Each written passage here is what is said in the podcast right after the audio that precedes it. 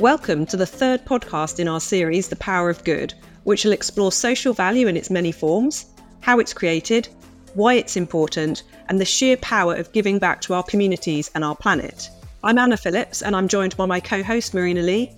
Hello. We're members of the charity team here at Foot Anstey. And in our first podcast, we looked at the report by the Charity Retail Association, The Value of Giving Back, The Social Value of Charity Shops.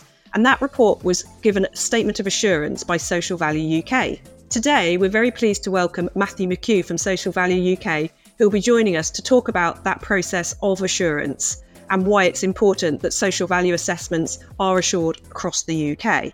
Welcome, Matthew. Hi, it's brilliant to be here. We're also joined by our colleague Patrick Howarth, who's an employment partner here at Foot Anstey and a key contact for many of our charity clients. Thanks for joining us, Patrick. No problem. Nice to be here. So, Matthew, social value is one of those concepts that we all recognise when we see it, but it can be a little bit difficult to define. I thought we could therefore start today's podcast with a quote from Bobby Kennedy in nineteen sixty-eight, which Marina's going to read. Gross national product does not allow for the health of our children, the quality of their education, or the joy of their play. It does not include the beauty of our poetry, or the strength of our marriages, the intelligence of our public debate, or the integrity of our public officials. It measures neither our wit nor our courage, neither our wisdom nor our learning, neither our compassion nor our devotion to our country. It measures everything, in short, except that which makes life worthwhile. That which makes life worthwhile. I think that's just it. It encapsulates why social value is so important to society, doesn't it? But also why measuring it can ensure it's considered in policy and wider decision-making, alongside perhaps more conventional measures, such as profit. Matthew, as that quote sums up, social value is key to society. I wonder if you could start by telling us about Social Value U K's vision, but also why it's so important to be able to measure social value. Sure. Firstly, it's it's somewhat disappointing, isn't it, that a fantastic quote that sums up social value so well, you know, was uttered so many years ago, and yet it's taken such a long time before it started to take any sort of prevalence. Thankfully, in the U K, we have, and this for once is not an overclaim, actually led the way in social value, but we have also been derailed somewhat. So if I strip it back, firstly, when we talk about financial value, we're obviously talking about money, the bottom line, that sort of thing. Um, when we talk about environmental value, we all sort of then start to think, okay, what's the impact that we have on the planet and the sustainability? And social value can be a little bit more tricky to, to define. But I think really if you strip it right back, it's just the value that you have on people.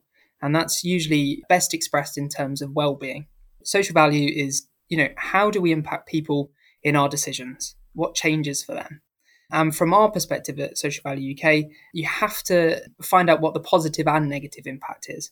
So, for example, we might think that if we're having an away day volunteering, that means that we're doing great things, right? We're helping out, we're getting stuff done. Fantastic. And for yourselves, yeah, you probably are benefiting from some sort of social value because you are thinking, I'm doing good here. But in terms of the impact on those that you're helping, we don't know if it did any good until we ask. And so for us, it's really, really important that we go and have those open-ended questions, such as what changed for you? It is really important to actually measure the impact that we're creating. So, so I'm afraid that we have got into a situation in the U K and around the world where there is tick boxing. So you can say, right, well, we had twenty hours of volunteering, tick, done, we've done some social value, which is why for us as Social Value U K, as a movement, we have that vision of we want every organisation to make more decisions by their social impact. Because if you start to embed it in your company, in your policies, then you've got to consider it properly. And it can't just be that sort of additional thing that makes you feel good.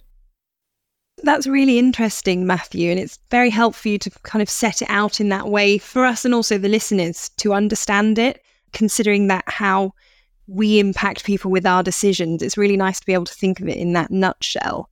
So then thinking again in layman's terms, how can social value be measured and then converted to a monetary value? And how then does Social Value U K underwrite that conversion? Okay, so what we, we do is we, we start out firstly by identifying the stakeholders. Now, stakeholders could be a range of individuals. They could be the local community if you're, um, say, a developer. It could be your employees. It could be your customers. It could be a, a broad range of people. Then we conduct, or we suggest that you conduct uh, a range of surveys or consultations, and you put those open-ended questions to those people. So what changed for you? From there, we can understand what changed, and we can then start to rank the importance. So you ask people how important those changes were to them. And through that process of weighting, we can then uh, assign financial proxies. These financial proxies can come from a range of sources. A number of Social Value U K's members have toolkits, but there are also open sources out there. And Social Value U K also has its own, which we recently relaunched with Envoy Partnership. And this is the Global Value Exchange. So this is an open access database where you can find financial proxies for all sorts of things, of those sort of impacts that have traditionally been hard to measure. So if we think of the Charity Retail Association that you mentioned earlier, that S R O I report, Social Return on Investment report, a proxy would have been used for um, that feeling of giving back to the community. We'd have put some sort of measure on how important that was to those people and then translated it to something else that would have been similar. Uh, so how would you have got that monetary value by doing something else? And so you go through this process, and, and, and we offer training on this, on social value reports or social return on investment reports, uh, so that you can do this yourself. But also a, a large number of our members are consultants, and, and they will help people go through this process.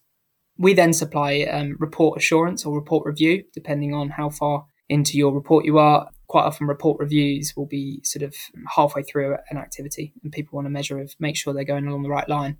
Whereas report assurance, as we saw with the Charity Retail Association, this will be a, a project that's done. We go through with a fine-tooth comb using our eight principles. And one of the key ones in that process is making sure that there isn't overclaim, which can be a real problem with social value, is that people overclaim, du- uh, duplicate. And we'll also make sure that those questions that were there are likely to throw up the right results uh, and uncover the negatives as well as the positives. Thanks, Matthew. You mentioned the Global Value Exchange, which Social Value U K has put together. Would you like to expand on that? Sure. So at the moment, we're calling for more and more people to contribute. So it's an open access uh, piece of software, working with the Envoy Partnership. Yeah, anybody that wants to get involved with that, if you want to head over to our website, social value dot org dot U K, then please do. But yeah, it's uh, because we're a movement, because we're a not-for-profit, we want to make sure that as many people can use this tool as possible.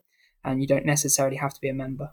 Patrick, if I could bring you in here, you attended the Charity Retail Association launch of its report on social value of charity shops.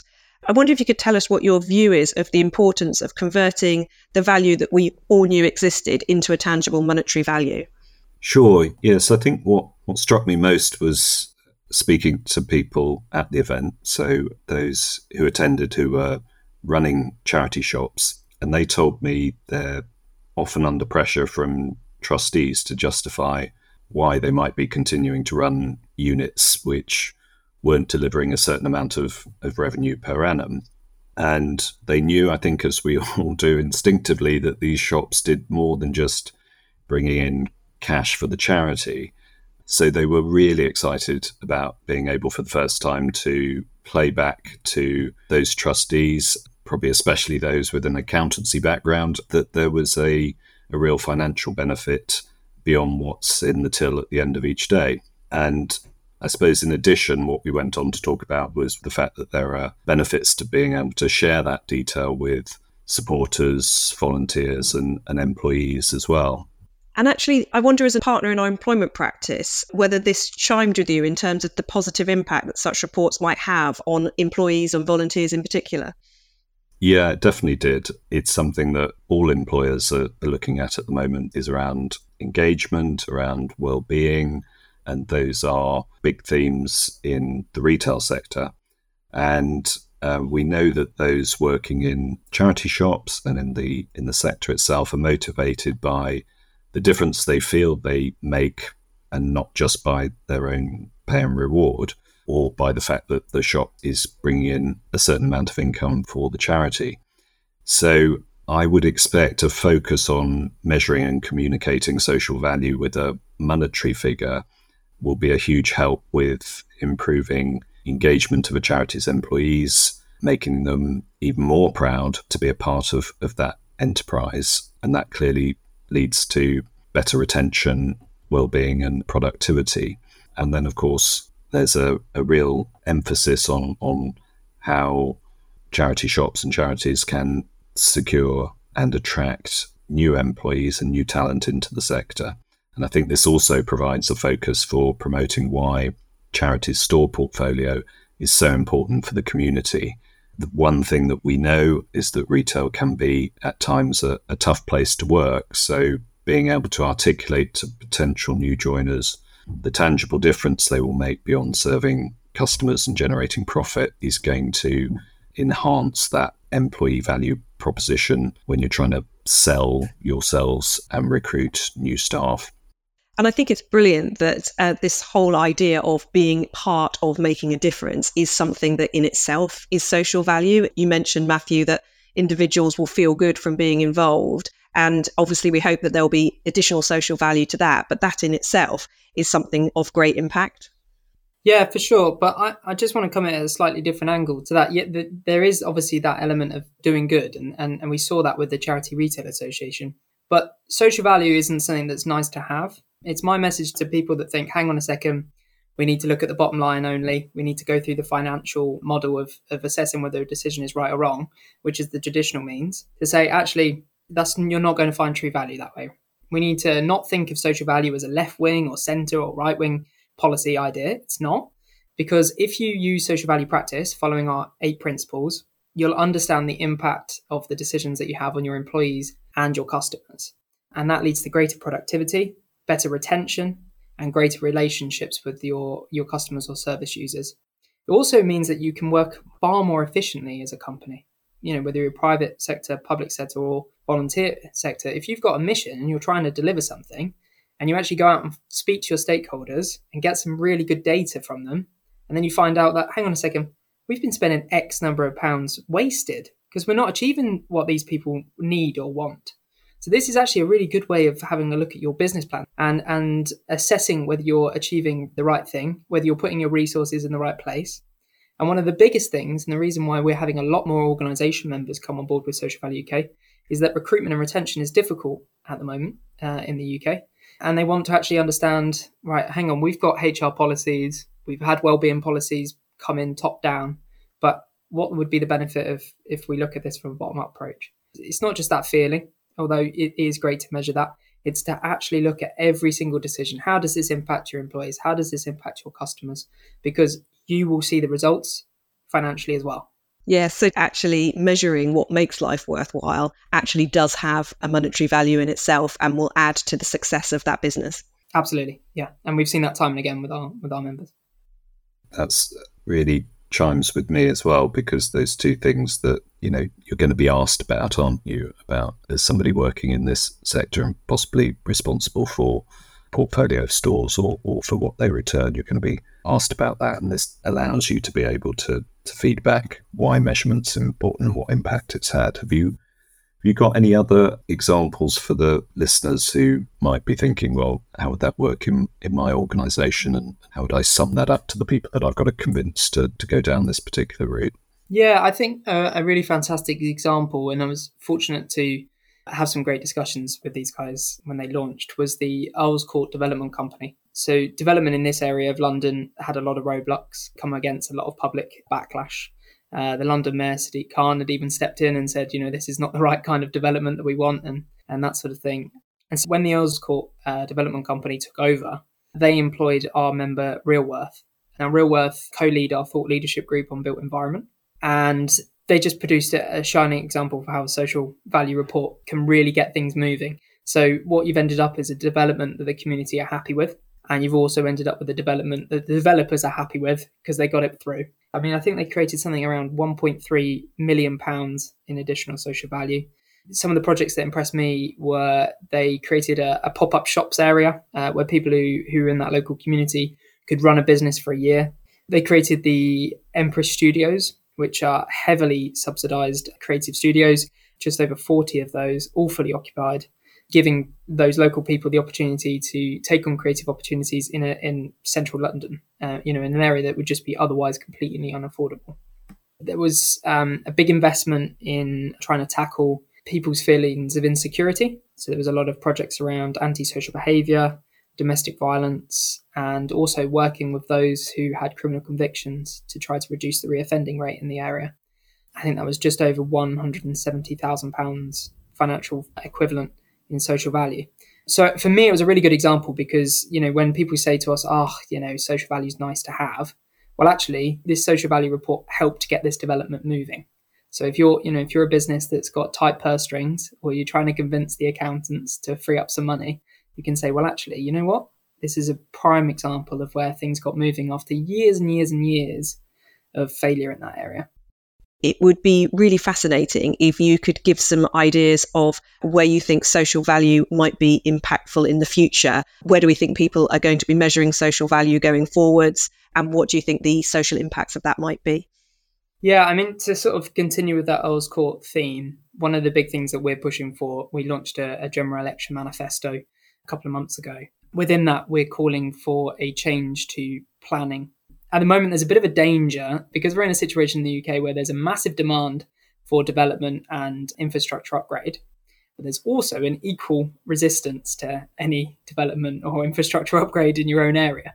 And there's a danger that in order to sort of push through development, that we lose the democracy and that we lose that stakeholder engagement. You know, we're seeing this with the Conservative government's free ports. And we're also seeing it with the opposition, uh, the Labour plans to expedite a lot of planning to ride roughshod really over local authorities. You know, for Social Value U K, we don't really feel this is a is a solution because without the public buying into it, without public support, we can't see how you're going to have a successful project in terms of the impact, the well-being of those local people, the impact uh, to the environment. And ultimately, if you don't tick those two things, your financial success is also quite short-lived. There's not a sustainability to it. So, yeah, so we want to see an overhaul. We want to see a change to Section one oh six, and we want to see legislation that requires social value re- forecasts and then social value reports for medium to large scale developments. So that instead of, you know, when a planning decision goes to a local authority, they say, oh, well, maybe we need a playground. Or they request a certain amount of money for the uh, infrastructure levy. And then developers in the local community can't see where that money's going because it's maybe being saved up for a bigger project. So for us, it's about firstly understanding what stakeholders want from development. So, you know, what does the local community need? Do they need another playground? Do they need another school? And if it is going to be a monetary contribution, okay, where's the transparency? What's that money being set aside for? So really, yeah, in terms of the forecasts, we want that. But then we want social value reports after X number of years to find out whether that's a good development. And we really think that should be then used as a benchmark when other decisions come forward. Yeah, that's really fascinating, Matthew. That change to planning law and, you know, including those forecasts and report, that is a really big change. And and obviously, if you're able to then identify where that social value is going and the true value of it, you know, that's massive for those communities and, and for future years to come as well. And just thinking about the local authorities that would be sort of involved with those planning changes, measuring social value is obviously often key to them and to the funding decisions that they make. And I know that Social Value U K is supporting local authorities' use of the data provided by you with, with free membership of Social Value U K in twenty twenty-four. Can you tell us any more about that initiative? Yeah, absolutely. So, um, we thought it was very important, really, to bring in as many local authorities into our movement as possible. Uh, we know that they're cash-strapped. And so what we're going to be doing is hosting roadshows all around the U K in twenty twenty-four, usually hosted by larger authorities, so county councils or uh, large unitary authorities. We'll be explaining how social value can impact procurement. And the idea is that local authorities will have very heavily subsidised training to our social return on investment and other training. That way they, they can then start to assess um, procurement bids through a social value lens. We know that councils want to do this sort of thing, and they just don't necessarily have the skill set or the money. So we really want to make sure that local authorities are brought into that. And then what we hope to see through doing this is that the private sector, the supply chain, follows suit, starts to follow our, our kite marks, which we're also looking at launching. And then also it should level the playing field somewhat for S M Es and the voluntary sector to also compete with certain contracts. We just feel that if if you are going to assess things a little bit more than just what's the price. I was a local reporter for many years, a local journalist, and um, I've sat in meetings where councils have judged a decision on, here's the lowest one, here's the highest one. Should we go for the middle one? Because that sounds a bit more realistic. that's not particularly a great way to judge something. And I'm not saying that all councillors do that. Absolutely not. But, you know, if there's more tools available for them to make decisions, then I think that can only be positive.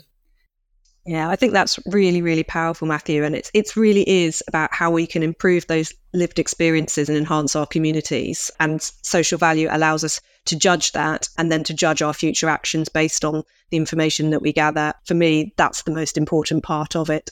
I think, Matthew, we're at a point where, you know, a lot of really good stuff has come out of this discussion. Are there any key takeaways or things that you think, the key messages that those listeners need to have in mind as they as they reach the end of this this broadcast? Yeah, absolutely. As soon as you finish listening, go and become a member. That's that's my first message. Um, I really would encourage it. Uh, we're not a particularly expensive organisation to be part of, especially if you're joining as an individual. But I would encourage organisations because we offer tailored workshops so that you can get to grips with our principles and our and our, our way of working very, very quickly. So that's a little bit of a plug for us. But, you know, we are a not-for-profit, we are a movement, and we're very much stakeholder-led. So, for example, I mentioned earlier that RealWorth are uh, leading our built environment thought leadership group. Our thought leadership groups are really key in implementing and developing any kind of policy change that we push for. So those thought leadership groups are about building up resources, building up knowledge, and then making sure that in the various areas, be it built environment, education, public procurement, that the government has the right information and makes the right decisions. Because at the moment, the U K is in a, in a, is in a situation where we could be losing the lead that we, we took on social value. And I think it's very important to get back out ahead. Make sure that we avoid that tick box. And in fact, this is the best take-home message I can give you. Tick boxing for social value might be easy and it might be more cost-effective for you in the short term. But in the long term, it doesn't tell you anything. It doesn't help you improve your business model. It tells you what you want to hear on that day. We did a brilliant job, but it doesn't help you in terms of your long-term sustainable goals. It doesn't help you find out where you've gone wrong. And it doesn't really, more and more, help you win a public contract because councils are waking up to the fact that these tick box exercises and these pie-in-the-sky figures are ludicrous. And uh, they want to see more evidence and more robust analysis. And when they join us in twenty twenty-four, they will understand even more and it will become even harder for you. So get ahead and join us. Uh, use the eight principles. I really encourage it. Use proper social value assessments because where our members have done that, they've seen reducements in staff absence for sickness, especially around mental health. We've seen better retention. We've seen improvements in the gender, I'm not going to say the gender pay gap, but definitely gender equality in terms of making sure that there are policies in place that actually take into account that men and women have different issues. And then there's lots of things that we just haven't maybe considered, you know, how does it impact our work? So like um, domestic abuse, only five percent of U K firms have a domestic abuse policy. If you are going home and one in four women and one in six men will come across some form of domestic abuse in their lifetime, if you're going home and living in that environment, that's going to impact your work. So, you know, whether you want to do it because you want to improve people's well-being, or you want to do it because at the end of the day, you want your finances to be better. Either way, it needs to be tackled. And the only way you do that is going through our process. And, and there's other examples. You know, there's, we've got hugely outdated approaches to alcohol and addiction issues in the U K. You know, nine times out of ten, if you if you admit to having an issue, that's you out the door. Even though, you know, in the U K, we have a very boozy culture. Work lunches, you know, dinners, free wine at events. But if somebody develops a problem, they're all on their own. And I think that really needs to change. So that was my take-home message, and I realise it was lengthy. But there's so many aspects to social value. And yes, absolutely, you should be coming to the crisp because you want to improve people's well-being. But if you actually don't and you just really want to see a financial benefit, do the same thing and you get those good outcomes. So. Thank you, Matthew. And actually, one of the benefits we've just brought in at Foot Anstey is a fertility benefit to support people who have challenges in terms of conceiving. And that, I think, is a massive step forward. So I think for every new area that we can think of, there's somewhere where we can help individuals working to drive our organisations forward. That's brilliant, by the way. Oh, thank you, Matthew. Um, and if you want to become a part of that movement, just a reminder that you can find out more information on Social Value U K at social value u k dot org. whether you want to join them as an organisation or as an individual. And you might like to know that in our next episode, episode four of The Power of Good, which is out in February, we'll be focusing on social value and housing associations, as I mentioned earlier in this podcast. We'll be welcoming at that time Ben Earle, Head of Partnerships and Sustainability for Abri, as well as our own Lara Borat Lynch, Head of Affordable Housing for Foot Anstey. As I say, thank you to the listeners for joining us. Thank you ever so much to Matthew McKew from Social Value U K. Thank you for having me on. It was an absolute pleasure. Thank you, Patrick, for joining us. Thanks very much, Anna. I learnt an awful lot today as well as uh, participating. Thank you. And from Marina and myself, enjoy the rest of your day.